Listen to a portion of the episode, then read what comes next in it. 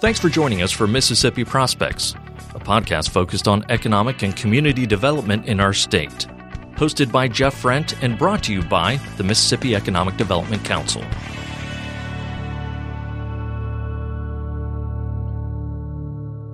In the economic development world, site selectors have in some cases obtained an almost mythical status as kingmakers, charged with selecting the single best location for their client. Many states and local communities court site selectors through in person visits, trips, and marketing gifts with the goal of establishing a relationship which could generate project leads and perhaps the future siting of a project. Joining us uh, to provide some practical perspective on the role of site selector in the corporate site selection process is John Longshore, Principal and Vice President of Innovation with Global Location Strategies, where John has led numerous projects across North America and Europe. During his time at GLS, John's projects have represented more than $10 billion in capital investment and thousands of jobs. Some of his clients include well-known companies such as Georgia Pacific, Procter & Gamble, and Sabic. Recent project announcements include Belgian bus manufacturer Van Hool and Irving Consumer Products, a tissue provider. As VP of Innovation, John is responsible for the development of technology resources along with guiding his team's growth and analytical skills and leadership capabilities. I recently had a chance to catch up with John Longshore, where he shared his thoughts on the role of the site selection consultant. John, I really appreciate you taking the time to talk to us. And you know, we had a really interesting conversation recently uh, where we were discussing how state and local economic developers often place their primary focus and their attention on the site selector themselves. But in that conversation we had, you mentioned that in your view, the site selector was merely a small piece of the larger puzzle. So, are you saying that developers may be focusing on the wrong things, or do they just need to broaden their focus? Well, I guess I will come at it from an angle that when we come into a community as a site selection consultant, we are evaluating so many areas that are touching the economic development sphere, right? So when we are, you know, looking at say 20 to 30 different companies or programs, these are all part of economic development and that need attention. So I'm not saying that you know within your outreach that site selectors shouldn't be a part of your marketing because yes they they represent clients and, and projects. Um, but you just have to ask yourself are you spending the right amount of time focusing on what's already in your community whether it's from the the workforce development or from your existing commu- your existing companies where that's where probably most of your growth is actually going to come from um, so it's not to ignore the site selection consultant, but ask yourself how much time am I spending marketing towards them versus the effort that I'm putting to making what I already have in my community successful. So really, it sounds like kind of an expanded focus and not being so singularly focused or that myopic view of just the consultant is the universe. That's right. And the, the site selection consultant represents something new um, and, and fresh and right brand new jobs. Um, and, and kind of we're an easy target, so to speak, on, on marketing. And it's easy to forget what you already have um, and to make changes internally to your own community can sometimes be difficult. So uh, I'm not saying it's a cop out just to go to the, this consultant, but you just can't ignore what you already have and making that better and growing that because ultimately – the consultants are going to come in and look at what you already have and what you're offering. So just making sure that you're, you're spending the right time on, on the things that need to you know have your focus. So you're representing a client of course but is it possible to make the site selector also a part of the local developers team even if that community eventually you know doesn't win the project?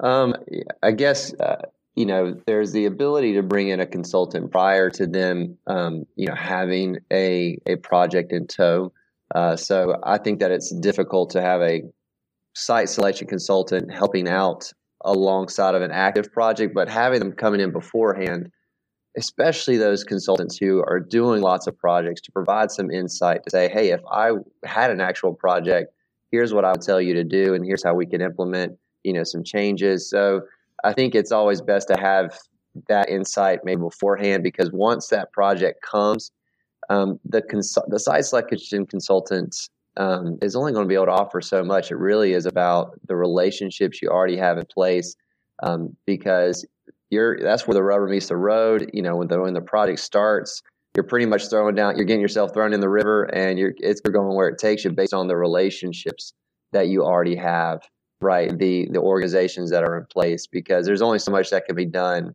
when that project gets going, right? Um, so uh, I, I would yeah, I would do a lot before the project comes. Get that insight before the project comes. And how important is that project then in this process? You know, you've established, or how important is that relationship in this process?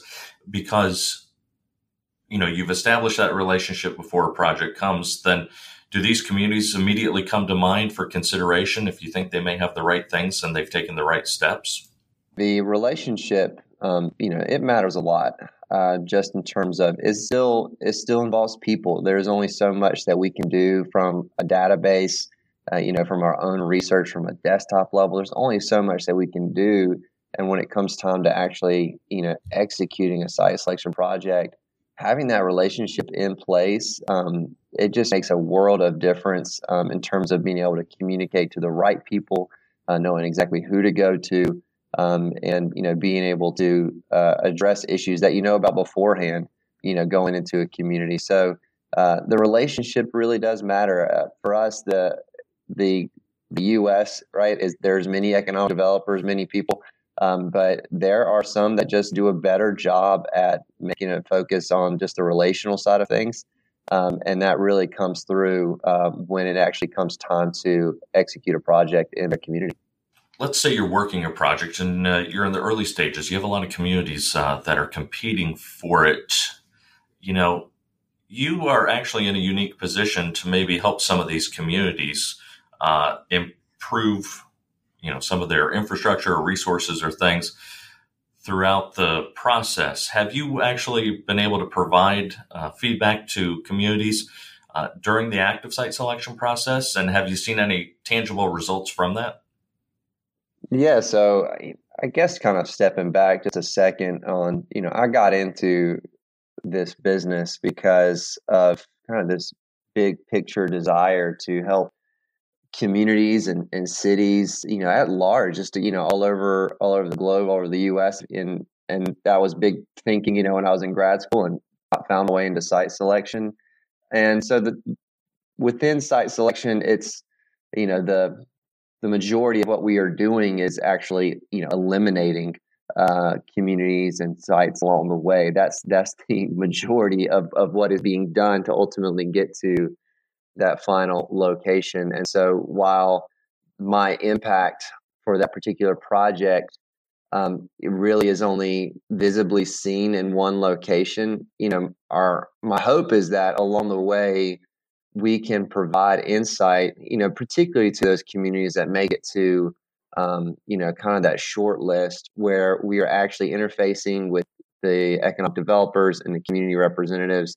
Um, and, you know, we're trying to do this deal that we can provide actually some really poignant insights um, that can help make a difference.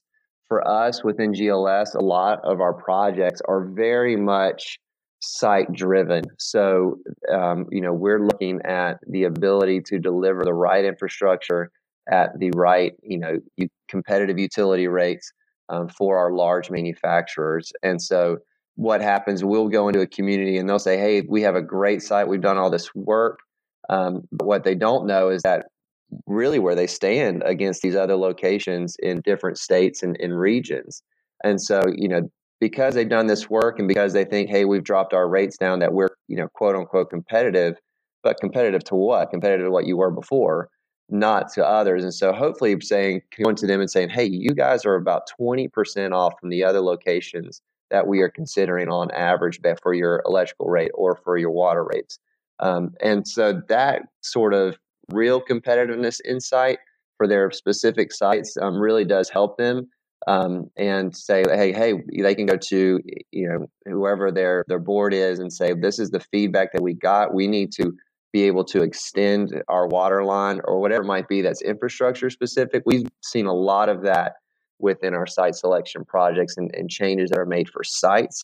On on the relational side of things, we've been able to hopefully provide some insight on hey, you probably shouldn't bring so and so to the table at this time because they really didn't do a good job at um, selling your community um, and, uh, and and making this a place to be for our client who's coming here for the first time. So that's a little trickier on the relationship side of things. Uh, it's not as black and white as as infrastructure or utility rates, um, and so we try to I try to play that one a little a little nicer uh, and be a little easier with how that's presented. Is uh, investing? Have you seen investing in a competitiveness study or analysis uh, pay dividends as well? You know, you're talking about you know you're able to provide some of that feedback, but perhaps some communities can be a little more proactive and and find where they really truly do stand against in relationship to their biggest competitors. Yeah, so um, I, am you know particularly there, there's kind of two different avenues that we um, have done kind of this competitiveness study. So most of our work is site selection, but um, you know we do some economic development work, um, and one of the ways that we have done this competitiveness study is around uh, labor. So uh, we partnered with uh, Chmura uh, Economics, um, and so you know there are many economic developers who use their labor analytics and database so we partnered with them to help out the Mobile Chamber to look at their labor. Um, and so while Chmura provided, you know, the data and uh, the anal- the analysis on their labor, we looked at I think seven to eight other locations uh, and regions that the Mobile area generally competes with on a variety of projects. And so by looking at very um, industry specific data for Mobile, and then there's seven to eight other locations. We were able to say, your does your labor compete um, compared to uh, New Orleans or Baton Rouge or any other location uh, for that particular industry?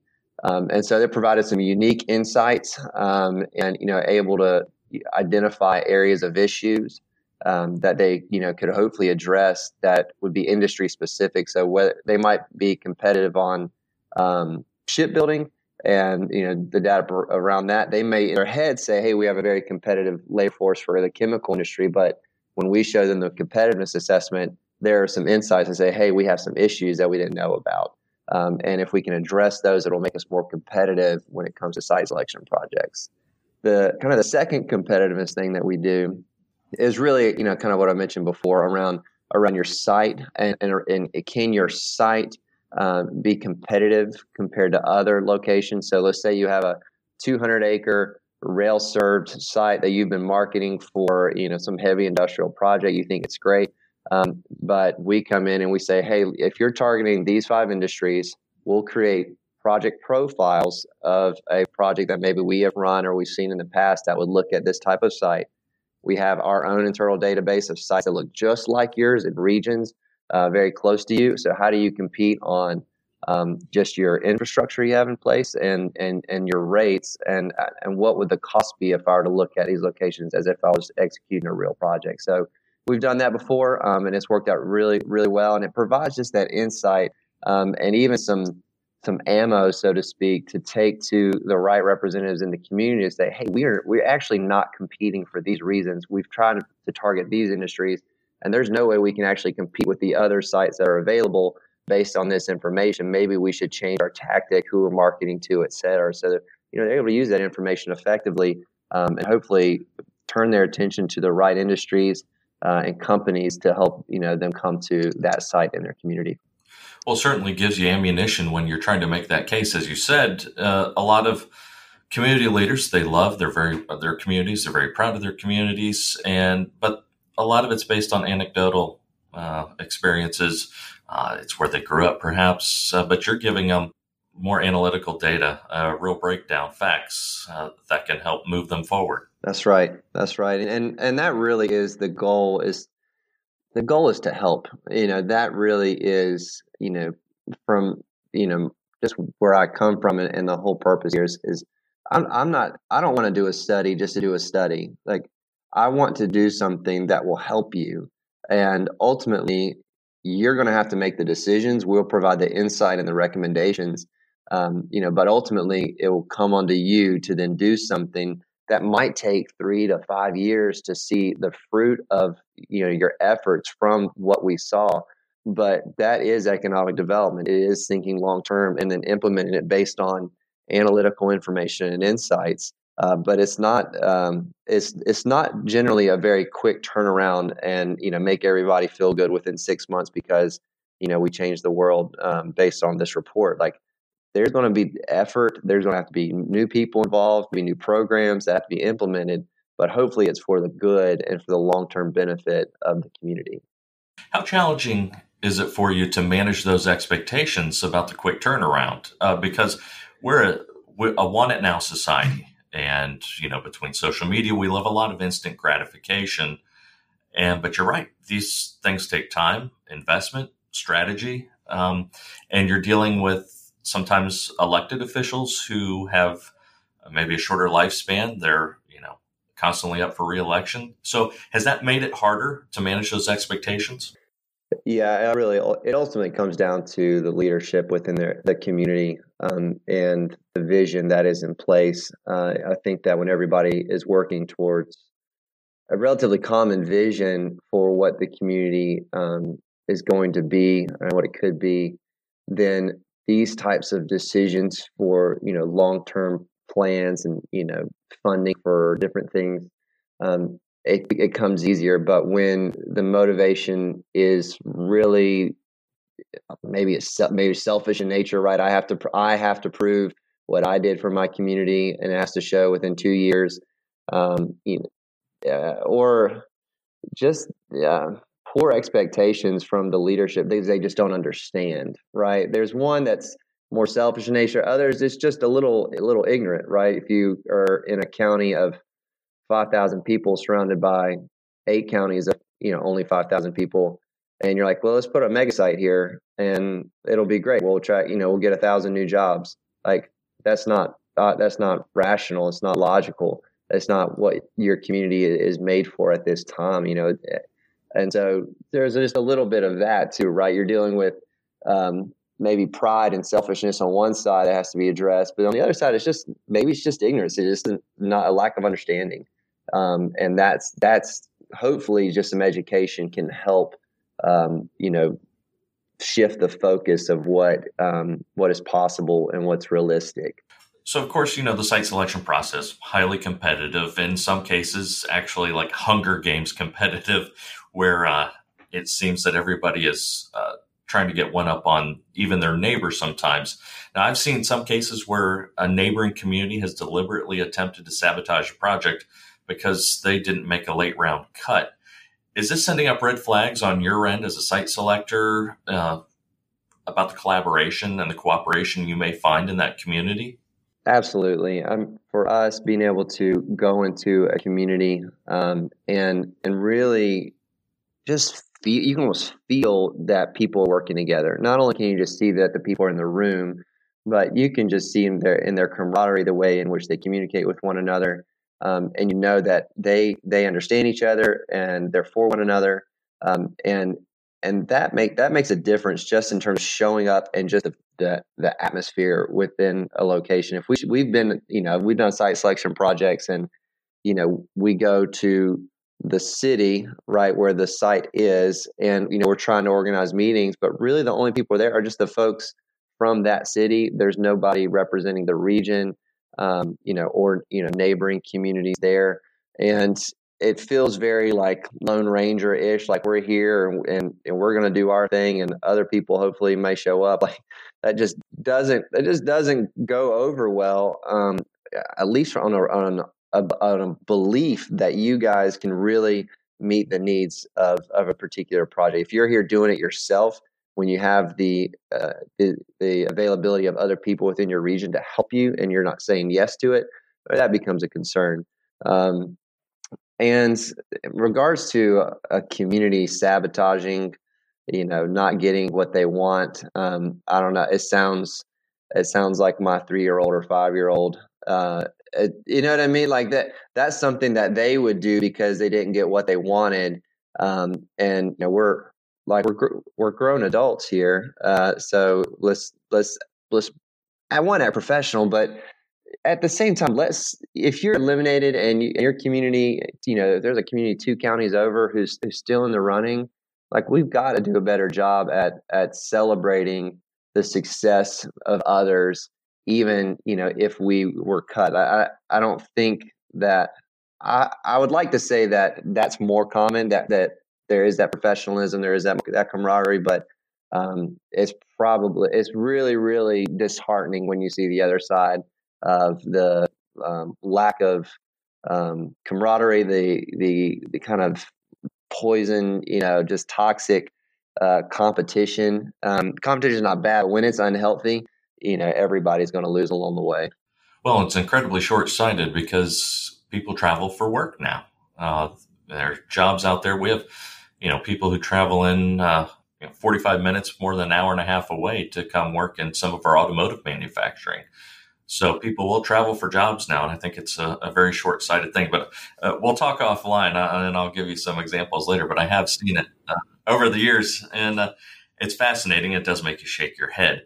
Do you are you in this uh, if you see this occurring are you maybe in a unique position to pull them aside and sort of help them better understand that it's better for everyone uh, if they do find a way to cooperate or do you just let them figure it out we try our best to you know provide uh, you know good constructive feedback um, and insight I, I will say that most of the time that the economic developer themselves um, is normally not the issue. It's when it comes to the maybe elected officials and the councilmen that that's when you really have that issue. And and as a cons- from the site selection consultant, that's not where our relationship lies. And so us coming in telling those representatives doesn't um, that doesn't go over very well. And so our communication is primarily with the economic developer and hoping you know to give them some encouragement and some feedback and saying, hey, like, you know, if there's a way that we can help, we're happy to help. Um, but we know that your, like, maybe your job is depending on those people. Um, and uh, if so, if we can help you in any way, we're here. Um, but, you know, what they did in this situation did not go over well for our client. So um, just wanted to provide you that insight for next time. Is it really important more so now as, uh you know, I always say the world, you know, we all say the world is getting uh, much smaller these days. Uh, but is it more important now to reach across the political divides and adopt a more regional approach to economic development? I've seen a lot of communities be very successful uh, by working, you know, in, in, county groups. You've got the PUL Alliance in North Mississippi, which is, you know, Pontotoc, Union, and Lee counties. And they've done a great job up there in other counties throughout our state. So are you seeing that model being adopted in more areas? Yeah, and I would say that um, overall, it's it's really effective. You know, one from just just marketing and and being able to remember where where you are, right, and and and what this area of the region, like this area of the state, might represent as a whole. If you come to me and you say, "I represent," um, you know, Greenville County in uh, Iowa. I don't even know if there is one but I'm, you know, I have to think where, where where is that right? Like I'm not familiar enough to know that particular county in you know in Iowa or any other state for that matter. But we do have enough, you know, as a site selection consultant, you should have enough knowledge of just general regions and understandings. And so when you kind of come in as a package deal, right? Uh, you know, multiple communities, you know, under one banner Mean, it is. It's able. I'm just able to remember you um, and where you are, and kind of generally what your community represents. Um, but if you say, "Hey, I rep, you know, this I'm this county, and I have this small town, and there's there's nothing for me to connect with um, other than just another county with a small town," um, then it's just hard for me to remember. And uh, I think you you ultimately, as a community, want to be remembered by the companies you're marketing to, uh, the consultants, um, and so whatever way that that that sticks, um, you want to you want to go that route. And in general, the collaboration you're able to get from a regional perspective, um, whether it's project management um, or you know maybe sharing technology resources, that all you know those synergies all start to um, really benefit you in the long run. He's an important piece of the economic development puzzle. John Longshore, thanks for your perspective today. Thank you so much for having me. Mississippi Prospects is brought to you by the Mississippi Economic Development Council, the Mississippi Development Authority, Cooperative Energy, Greater Jackson Alliance, Entergy, Mississippi Power, Tennessee Valley Authority, Watkins and Eager, Butler Snow, Jones Walker, and produced by Podastery Studios. If you have questions or comments, join us on Twitter at MEDC Info.